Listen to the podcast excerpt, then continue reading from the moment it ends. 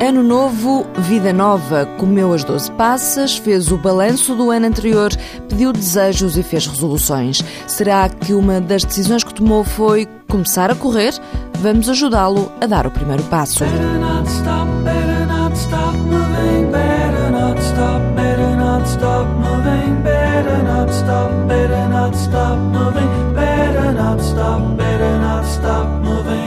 Há quanto tempo é que andava a dizer que ia começar a correr? É agora? Se essa foi uma resolução de ano novo, parabéns! Daqui a pouco já vamos ouvir o psicólogo Pedro Almeida falar sobre o peso e os efeitos das decisões tomadas no momento em que dizemos Ano Novo, Vida Nova. Para já pedimos a Raul Pacheco, diretor do Centro de Medicina Desportiva, algumas dicas para quem quer começar. O que fazer? O exame médico, base, ok. Portanto, esse é o primeiro ponto, é perceber se eu estou em condições de, ou seja, ver o meu estado de saúde, quer seja ativo ou não. Depois, quais são os objetivos, que, a motivação que eu tenho para, para ser mais ativo. Porque as motivações variam muito em função da idade, em função dos sexos, em função de circunstâncias da nossa vida, às vezes várias, não é? Num adolescente não é a mesma coisa num jovem do que num adulto ou num, num, idoso, mas as motivações são diferentes.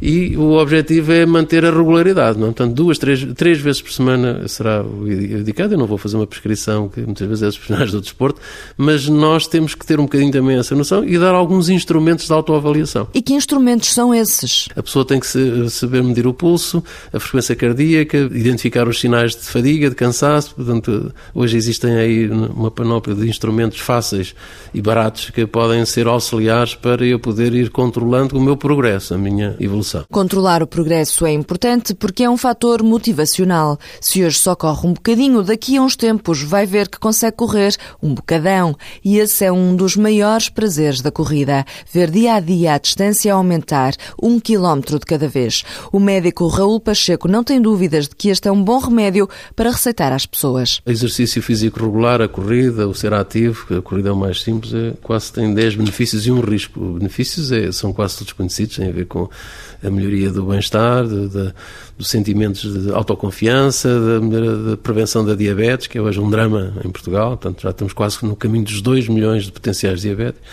Baixar o peso, melhorar a frequência cardíaca, baixar a pressão arterial, prevenção da até de alguns tipos de cancros da mama e do cólon, verifica-se também que existe esse ganho. O único risco são as lesões, quer dizer, a pessoa mais ativa também se pode lesionar mais e, portanto, tem que haver aqui, eh, mas esse é, é, é um baixo risco, não é? Tendinites, lesões musculares, contraturas. Portanto, eh, o ser mais ativo tem mais benefícios que risco, embora não seja uma panaceia que resolva todos os males deste mundo. Mas é um remédio. É um remédio que cada vez mais a gente tem que transmitir às pessoas e os profissionais de saúde também vão ganhando conhecimentos nesta matéria e, os, e as pessoas também vão achando que isto que é um. É, é, vão, vão, e qualquer um de nós hoje pretende ser mais ativo. É um remédio para o corpo e para a mente. Afirmação atestada por Pedro Almeida, especialista em psicologia do desporto. O médico Zelin perguntou-lhe se era uma boa ideia ter reservado uma uva passa para decidir começar a correr. Qualquer altura para decidir começar a correr é boa, diria eu. Mas, de qualquer das formas, mais do que simplesmente decidir, é importante tentarmos, se calhar, perceber o que é que está por trás disso. Se essa decisão tem a ver com uma determinação onde eu me sinto autónomo, onde eu me vou sentir, defino objetivos nos quais me sinto competente para os alcançar e tenho um contexto que me apoia e o contexto pode ser determinantes uh, pessoas que estão à minha volta, pode ser uh, questões mais de, de, de espaços onde vou fazer, etc, etc. Provavelmente sim, essa passa está bem, está bem engolida se uh, eu defino uma atividade não porque eu quero, mas porque alguém me diz para fazer, porque eu devo. Uh, se defino uh, mal objetivos e, portanto, uh, defino para mim objetivos nos quais depois me venho a sentir não competente para os alcançar. E se tenho um contexto à minha volta que, em vez de me ajudar, me pressiona, muito provavelmente eu desisto ao fim de algumas tentativas. Para perpetuar este comportamento e manter-me no exercício físico, ou seja, comecei a correr e ao fim de janeiro não abandonar a corrida. Os mediadores são claramente aqueles três tópicos que eu falei inicialmente. São os mediadores que nos levam a ter uma motivação intrínseca sólida, que são eu perceber-me autónomo, eu perceber-me competente e eu ter uma estrutura de contexto que me apoia. Vou-lhe dar um exemplo onde um dos tópicos que eu falei anteriormente, autonomia, competência e relação, uh, falha. Do ponto de vista relacional, imagino que vai para um ginásio e nesse ginásio tem um personal trainer que está sempre em cima de si e você hum, quer eh, simplesmente estar lá a correr porque lhe apetece correr com outra pessoa e não quer que um parceiro, um amigo com quem fez ali um, um contrato no sentido de, de, estarem os dois juntos naquela prática. E, entretanto, tem um personal trainer que está sempre em cima de si, perguntar-lhe coisas, definir objetivos. Muito provavelmente para si isto pode ser um, uma razão para decidir ao final de um tempo. E o inverso também pode ser verdade, ou seja, não ter ninguém que o apoie, que lhe, dê, que lhe redefina objetivos, etc. Portanto, encontrar aquilo que para si é o, o tópico relacional que de facto lhe faz desencadear uh, e permanecer na atividade é decisivo. Outro exemplo pode ser na, na, na corrida, enfim, numa daquelas pistas que há agora em muitos bairros da nossa cidade e, em várias cidades do nosso país, é, por exemplo, arranjar um parceiro e esse parceiro de repente começar a falhar. Esse, esse pode ser um determinante, por exemplo, para nós deixarmos de ter a prática. Mas por essas razões é que eu tenho que arranjar um determinante onde eu me sinto autónomo, em que eu não dependa dos outros e muitas das vezes isso pode ser uma dimensão, como eu disse antes, de saúde ou simplesmente afiliativa. Algumas pessoas que eu conheço, um, um dos motivos para começar a praticar desporto, praticar corrida, foi simplesmente estar, por exemplo, com os filhos e essa foi uma das, um dos motivos que os levaram à prática desportiva. E enfim, isso já é uh, uma, uma zona de uma percepção de autonomia, embora não seja total, porque os filhos podem deixar de ir. Pode haver ali um contrato psicológico entre ambos que até pode ter alguma, alguma, algum tópicozinho de humor que possa fazer com que uh, os comportamentos de adesão se vão perpetuando, quer de uma parte, quer de outra. Arrisco a dizer que faz bem à saúde mental. Eh, eu diria que a atividade física faz bem à saúde física, à saúde mental garantidamente, isso é, está mais do que estudado, mas pode ainda trabalhar outro tipo de dimensões que podem entrar no campo relacional, por exemplo, claramente, sim. Se tomou essa resolução de ano novo, acredito vai ser com certeza uma pessoa mais feliz. Agora é só começar a correr e para isso não precisa de quase nada. O único investimento obrigatório é numas boas sapatilhas, mas antes de comprar, convém fazer um teste à sua passada. Descubra se é pronador, supinador ou neutro. Há um modelo para o seu pé e para a forma de correr. É melhor comprar algo que seja adequado a si. Para além disso, outra dica importante é alongar, alongar sempre no final da corrida e alongar bem. Vai ajudá-lo a prevenir lesões. Quanto ao resto, divirta-se e desfrute esta sua decisão de ano novo. New Year's Day, YouTube, neste primeiro TSF Runners de 2014. Bom ano, boa semana, boas corridas.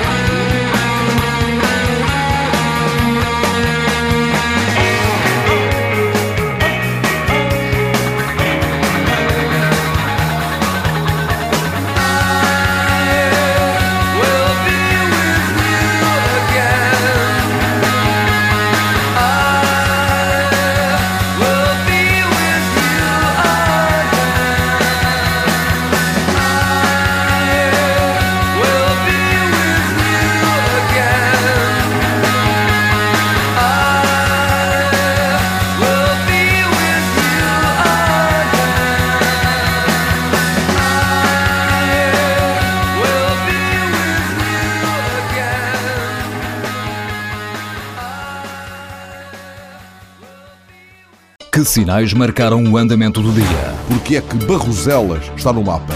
É o metal, senhores. É o metal. Que decidiram os ministros que não mandam? O país é que tem constitucional? Sim, o governo, toda a gente tem constitucional. Vem aí um aumento de impostos? Com certeza, acho que vem. É a única coisa que é constitucional. É, sim, certo. Aumentar mas, impostos é inequivocamente constitucional. Mas também é a única coisa que o governo sabe fazer. Hum? Que novas experiências saíram do tubo de ensaio? Desta vez foram 13-0.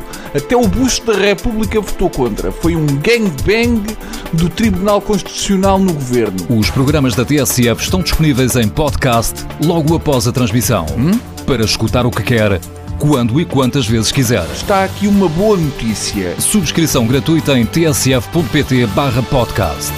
Tudo o que se passa, passa na TSF.